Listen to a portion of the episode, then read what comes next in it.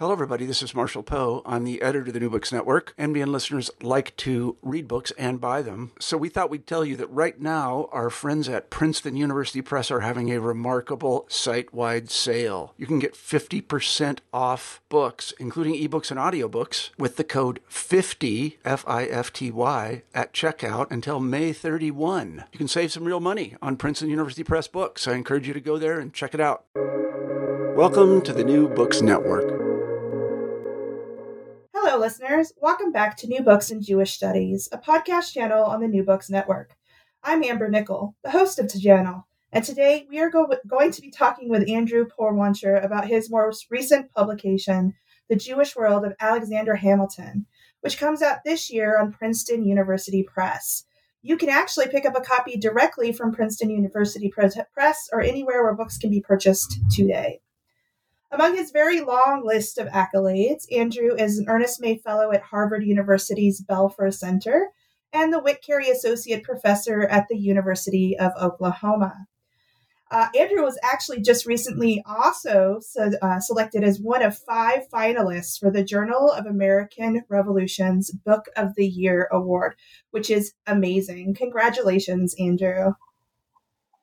Thank you. Thank you very much. And thank you so much for having me on the podcast. Ah, we are excited for this discussion today. Uh, well, welcome to the channel. I am super stoked to discuss this text with you. As many of my listeners know, I'm generally a scholar of Central and Eastern European Jewry. However, as a big fan of Hamilton the musical, which I'm guessing you are as well, and a scholar of Jewish studies, I immediately wanted to read this book. And I'm glad that I did because it was delightful.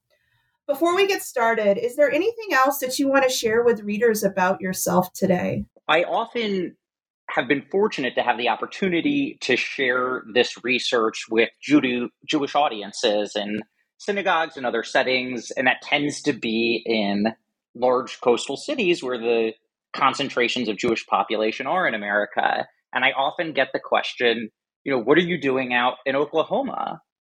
And counterintuitively, this flagship state university in the Southern Plains was the perfect setting to conceive and incubate this idea. I have an appointment in a constitutional studies program for undergraduates and a secondary appointment in Judaic studies. There are a number of universities in the country that have Jewish studies programs, a handful that have constitutional studies programs, but the University of Oklahoma is the only institution in America that has both.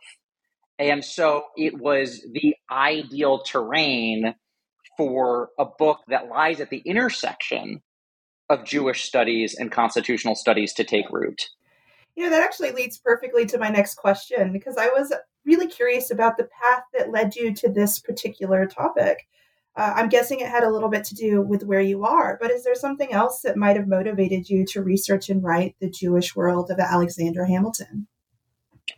I was brought to the University of Oklahoma starting in 2011 to teach constitutional history. And I love to bring in biographical details of the historical figures whom we're covering in class.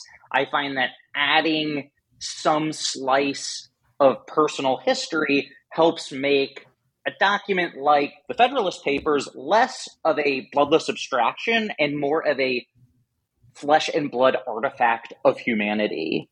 And in reading up on Hamilton to share some of those details with my students, I find that he had a mother named Rachel Levine, that she enrolled him in a Jewish school. These were well known facts among Hamilton scholars that had been largely shrugged off. And I thought these are rather curious details for someone for whom it's assumed was a cradle to grave Christian. And these doubts that I harbored about the inherited wisdom concerning Hamilton nagged at me for years. And finally, in 2015, I got a grant to go down to the Caribbean islands of his youth and to start looking through different archives. And this began a fall down a rabbit hole that ended up taking up the better part of a decade of my life and ultimately culminated in the publication of this book. So, like many of your potential readers out there listening today, the first question that I had when I saw this book was could it possibly be? Was Alexander Hamilton Jewish? Uh, it seems like almost a scandalous question, and I couldn't figure out why, which is why I wanted to read this book. So, was he? Was he Jewish? In a word, probably. Hamilton's mother, Rachel, was not born a Jew. Now, because Jewish identity is matrilineal, we have to begin with the mother. Rachel was born into a Christian family in the British Caribbean, but there is cause to believe that she converts to Judaism. She ends up moving to St. Croix, a Danish Caribbean island, where she meets and marries Johann Michael Levine. And there is compelling evidence to think that Levine was Jewish. He was disproportionately likely to conduct business with Jews. He had previously worked on an island with a sizable Jewish community. He uh, he was his last name was Levine. I mean, his name was actually spelled in a variety of spellings, Lavien, Lewin, spellings that match how Jews of Levitic descent spelled their surnames often in the 18th century. Hamilton's own grandson expressly identifies Levine as a quote, rich Danish Jew. And so, if Johann Levine were in all likelihood Jewish, the question becomes did Rachel possibly convert to Judaism to marry him? And here there are some compelling hints that she likely did. They have a child a year after their wedding named Peter Levine, who was not infant baptized, which was universal practice for island Christians. Years later, Peter undertakes an adult baptism to join the Anglican Church under circumstances that only make sense if he's converting to Christianity. Now, many Hamilton scholars who are mired in the assumption that Johann, Rachel, and Peter were all cradle to grave Christians are baffled by his need for this adult baptism. But if Johann were indeed Jewish and Rachel converts to Judaism to marry him, then that would make her son Peter a Jew. And his need for this adult baptism, this long standing mystery among Hamilton scholars, is suddenly easily explained. But that's just one piece of evidence for your listeners to consider. Rachel has a deeply troubled marriage with Johann. She ends up absconding from the island of St. Croix in the Danish Caribbean, leaving behind Johann and their young son. She winds up on the British island of Nevis, where she bears Alexander out of wedlock to a Scottish colonist named James Hamilton. And while James was unquestionably a Gentile, there are compelling reasons to think that Rachel actually raises Alexander in her adopted faith of Judaism. Among the baptismal records that are on the island, they're incomplete, but the ones we have show no entry for Alexander. More compelling than that is the fact that, as mentioned, Rachel enrolls him in a Jewish school. When he was little, Hamilton's teacher would put him on a table at this school, presumably so they would be eye level, and he would recite to her the Ten Commandments in the original Hebrew. Now, as mentioned, it's long been known that Hamilton has no known surviving baptismal record. It's long been known he goes to this Jewish school. How do Hamilton scholars make sense of these curiosities? They say, well, he was born out of wedlock. And so he must have been denied an infant baptism on account of his illegitimacy. And if he can't be baptized into the church, he can't go to the church school. And that must be why he goes to the Jewish school. And this is a very neat and tidy explanation, but it's one that fails to accord with the historical record. In the records on St. Croix, and indeed throughout the Caribbean, we find examples of children born out of wedlock who were infant baptized. We have precious little grounds for believing that Hamilton's illegitimacy posed an obstacle to his membership in the church or participation in a church school. Moreover, the notion that a child who was considered Christian would have attended a Jewish school in this time and place is dubious based on what we know of 18th century Jewish life for a variety of political and theological reasons.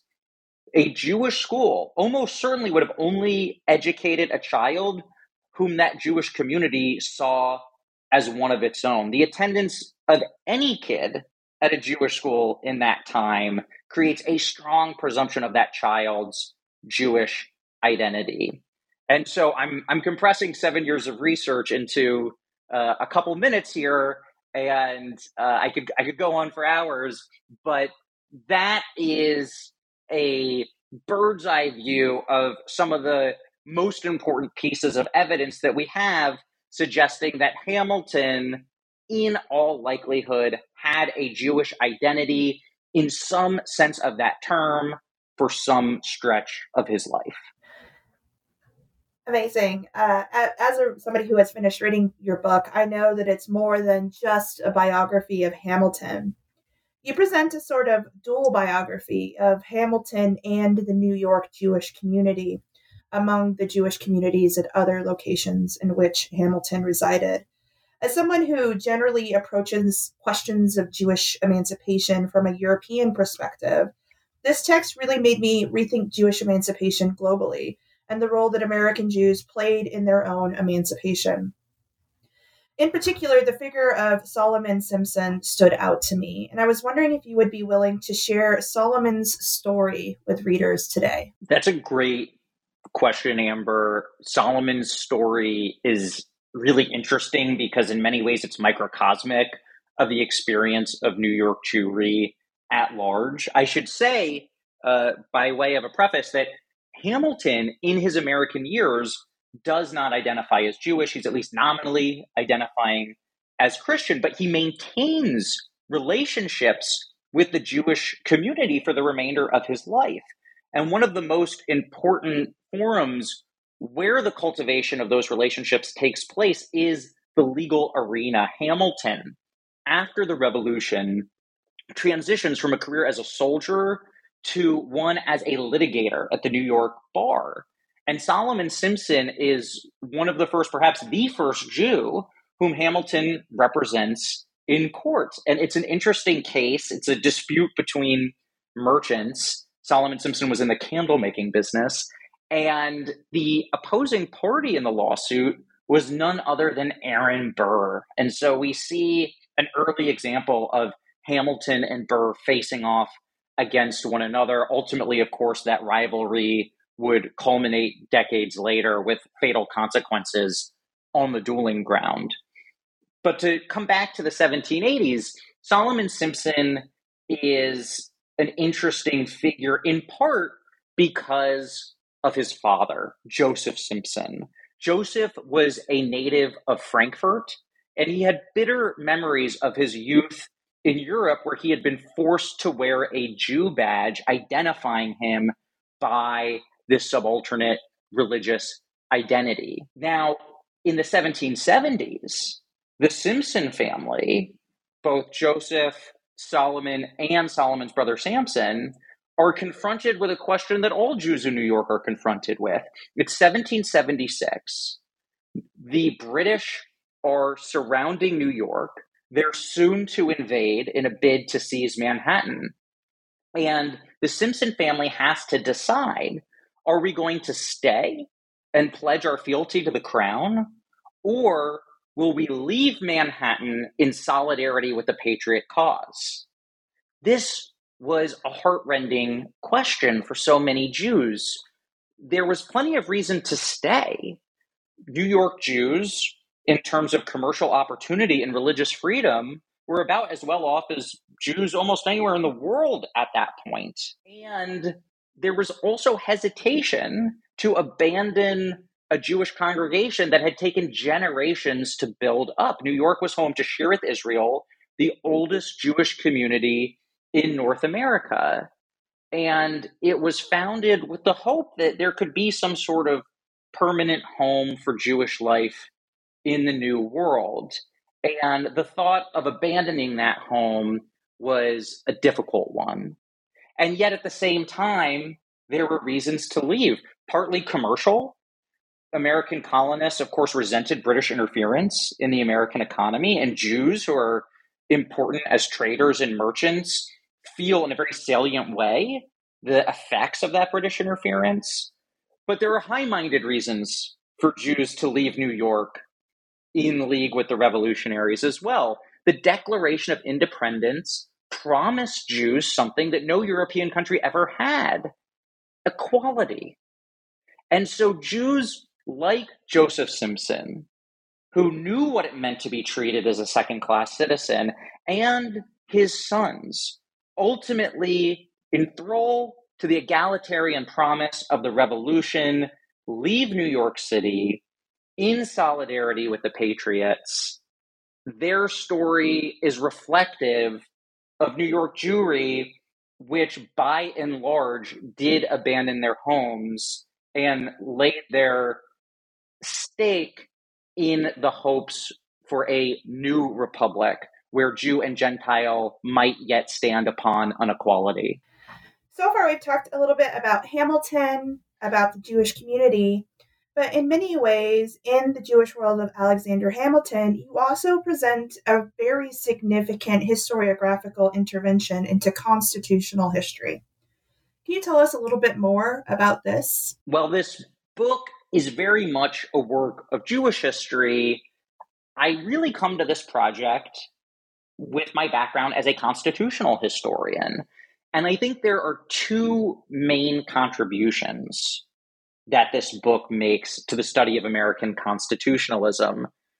First, the book suggests that the First Amendment, enshrining free exercise as a paramount American liberty, is actually not the most important part of the US Constitution when it comes to minority faiths. There's a lesser known clause that I think is of greater significance and in many ways, it is uniquely Jewish history that throws into high relief why the, uh, why the why the free exercise clause might be less significant than we imagine. There is a clause in the text of the Constitution that bans religious tests for federal office, both appointed and elected.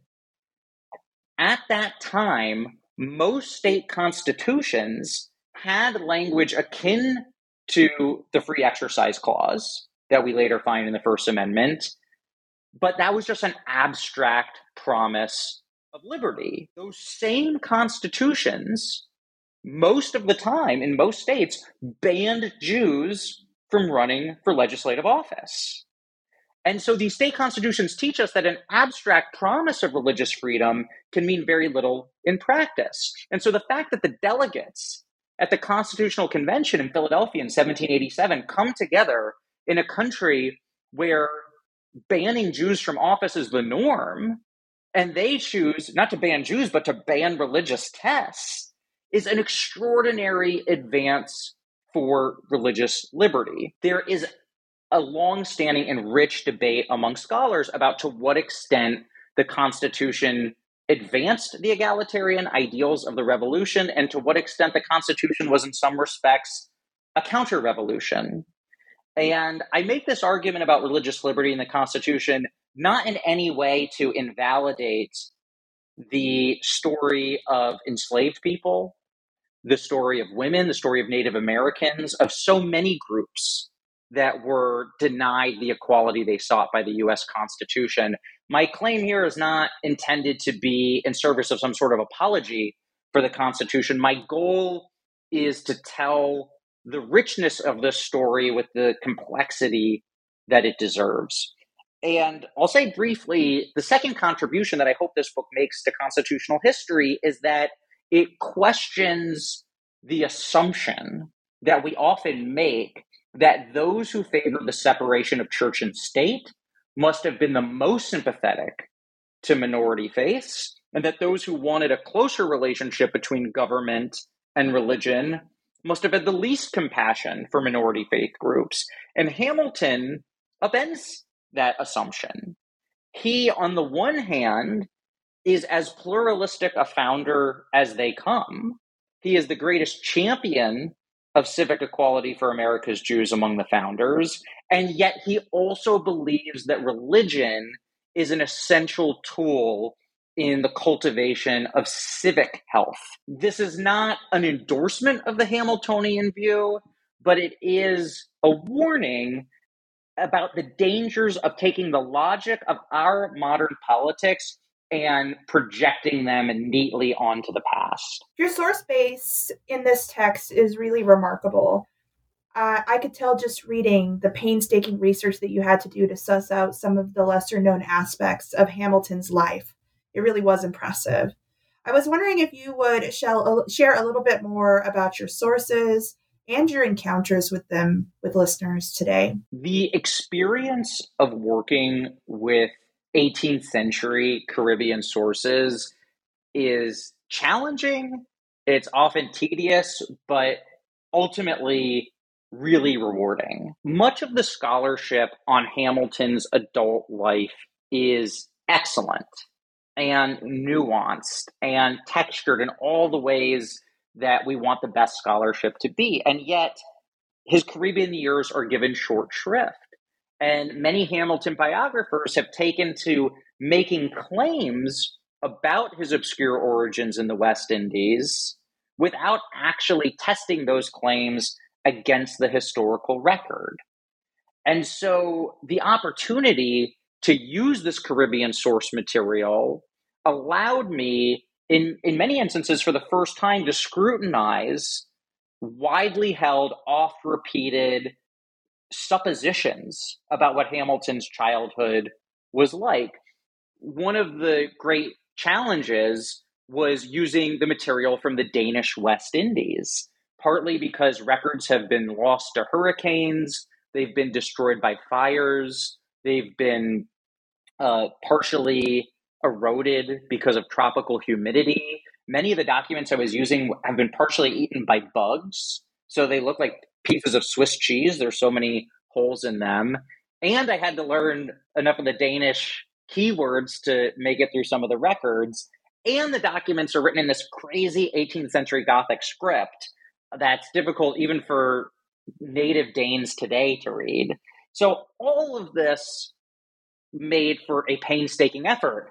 I think the fact that it is so painstaking is part of the reason why many Hamilton scholars have not bothered to actually subject longstanding claims to scrutiny, instead repeating them rather than going back to the source material. But ultimately, it was in that Caribbean source material where I was able to get a more accurate sense of Hamilton's early years, one that so often contravened the inherited verities that have been passed down from one generation of Hamilton scholars to the next. And I'll give you just one example.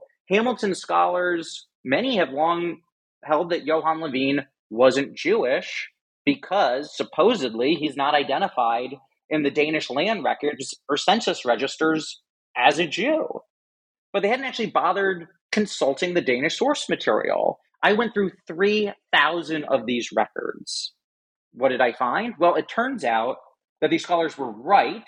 Levine is not identified as Jewish, but scholars failed to realize is that every other known Jew on the island is also not identified as Jewish in these records.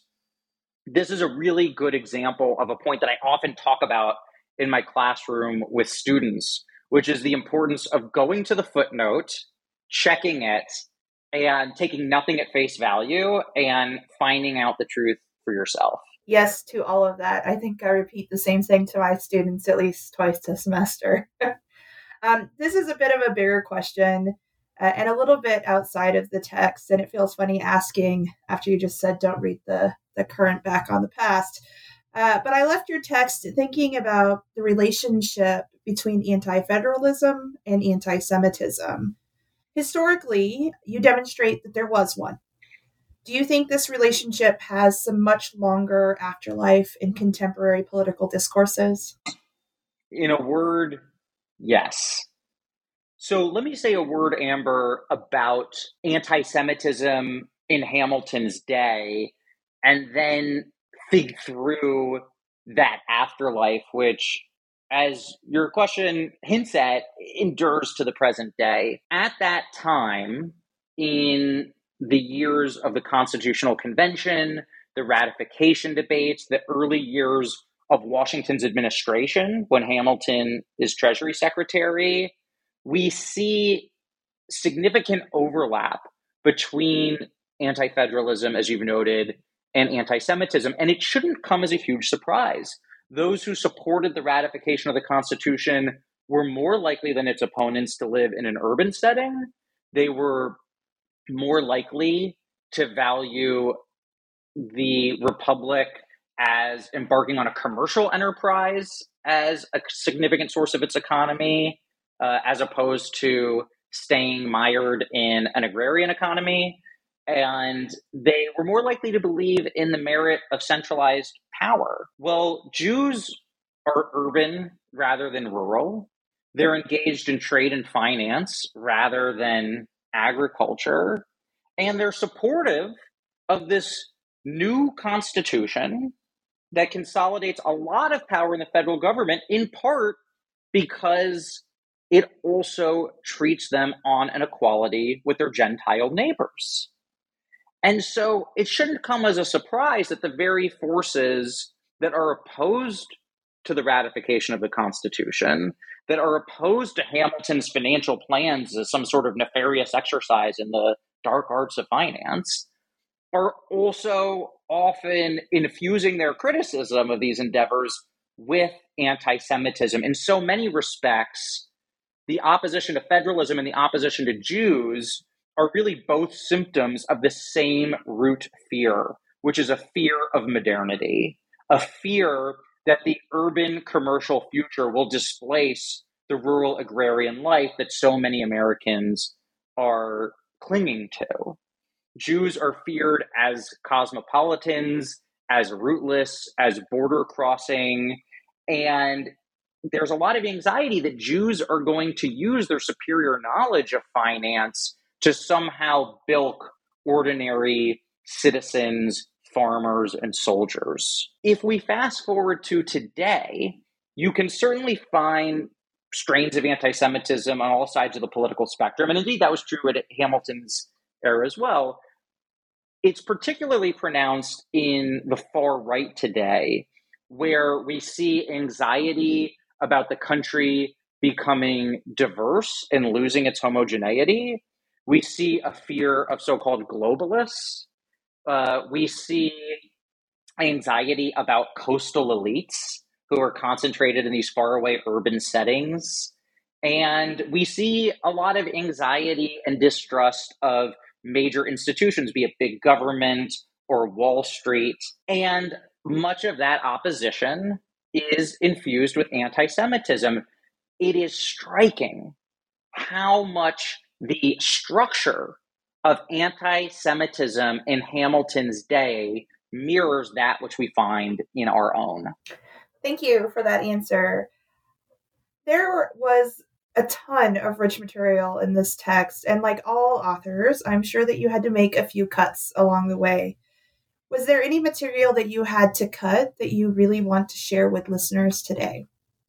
That's a really good question, Amber. And in all the talks that I've given or podcast interviews I've done, you're the first person to ask me that question. There was one line of argumentation that ultimately was too speculative to put in the book, but I'm, I'm happy to share it with your readers. Eric Nelson wrote a book that some of your listeners might be familiar with, especially people who do European Jewish studies, called The Hebrew Republic.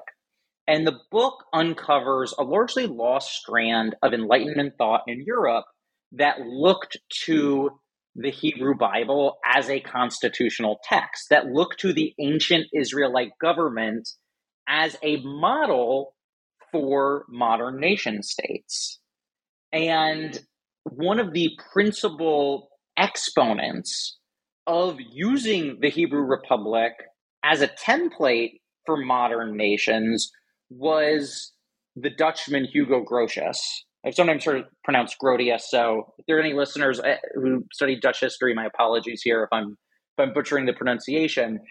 Hamilton is an avid reader of Grotius, And Hamilton is particularly prone to cite some of Grotius's texts that are principally interested in the Hebrew Republic. And I've long suspected that Grotius is the intermediary through which Hamilton might, in a broad sense, be basing his ideas of constitutionalism on the ancient Israelite polity. Now, I think ultimately those dots, uh, the, the connections between those dots are too inferential to put between the covers of the book, but it's interesting to me to at least speculate that someone like Hamilton, who goes to a Jewish school in his youth, who likely grows up with a Jewish identity, may well have been particularly amenable as an Enlightenment thinker in his own right to seeing the Hebrew Bible as a basis on which to think through the central challenges of statecraft in his own time. Thank you for sharing that, Andrew. That adds actually a little bit more texture to the way that I'm thinking about this and thinking through this. Uh, I don't know if you have the answer, but do you know if that was one of the 15 or so texts that his mom had at home that he read all the time? We don't know. Uh, there's so much about Hamilton's youth and his life with his mother uh, that evades us. But what I do know is that uh, Hamilton did have copies of Grotius in his library, and James Kent, who was a major figure in New York legal circles at the time, once wrote that Hamilton refused to read Grotius in anything other than the original Latin in which Grotius wrote. And so he was deeply committed to Grotius as an authority on matters of state. And I suspect that Hamilton, at the very least, is reading about Grotius's ideas, the extent to which they translate into his own, I leave to some enterprising PhD student in a Jewish studies program to, to chase down this lead. so, for those of you listening, you guys have somewhere to head uh, right now, the archives. Uh, for for now, we've taken up quite a bit of your time. I want to wrap up our interview with kind of our traditional closing question on New Books Network. And that's what are you working on now? What can we expect next? There are two book projects in the works, which I'm both really excited about. The first is tentatively titled The Prophet of Harvard Law James Bradley Thayer and His Legal Legacy. And it'll be coming out this fall with the University Press of Kansas and its American Political Thought series. And this is a book about a hugely influential but long forgotten legal scholar who taught at Harvard Law in the last quarter of the 19th century. And he's been forgotten because he wasn't a judge, he didn't sit on the bench, he didn't publish that much. And yet, he's perhaps the most influential scholar in American legal history because he was a mentor to almost every major iconic name in the pantheon of American judges in the 20th century. People like Oliver Wendell Holmes, Louis Brandeis, Learned Hand, the most influential, far reaching judges in the late 19th century learned at Thayer's feet so I'm trying to think of a a new approach in this book to thinking about the intellectual history of the law, one that's rooted not as much in text and footnotes as it is in interpersonal relationships and networks of mentorship. And I'm working on this book with three former students of mine who I tapped shortly after they graduated from the University of Oklahoma and I coached them through the research and writing process. We've worked on this book together for the last three years. And in many ways, the joint authorship is something of an homage to the subject matter. Perhaps this is a little bit too on the nose, but it's a book about a professor and his former students, written by a professor and his former students. And so I'm really uh, excited about the book, uh, not just because of the subject matter, but I think it showcases the talent that we have at the University of Oklahoma. And, and if your listeners will indulge me just to brag a little bit about these kids because I think I have a good eye for talent. One of them has since gone on to Yale Law School, another's at the University of Cambridge, the third became a Luce Scholar. Uh, so it, it's a great cohort of kids who did phenomenal work with really rich historical sources. And I'm excited to share Thayer's story with the field. And the, the latter project, which I'll mention just briefly, is now tentatively titled Theodore Roosevelt and the Jews The Hidden History of TR's Diplomacy. And this might be a book that, especially uh, if your listeners are working on European Jewish history, is really about a president in Theodore Roosevelt who assumes office at a moment in time when the fate of Russian Jewry becomes a central issue in global affairs. And so the book is about Roosevelt's relationship with the American Jewish community, his relationship with the Eastern European Jewish community, and what those relationships tell us, not just about Roosevelt as a president, but about the place of America on the world stage as it emerges into its superpower role in the dawn of the 20th century. That sounds like I need to read that one and do the next interview over that one. So we'll be looking for that.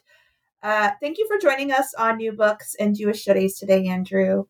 And for the listeners out there, if today's discussion piqued your interest, you can pick up a copy of Andrew Porwancher's The Jewish World of Alexander Hamilton directly from Princeton University Press or your local bookstore.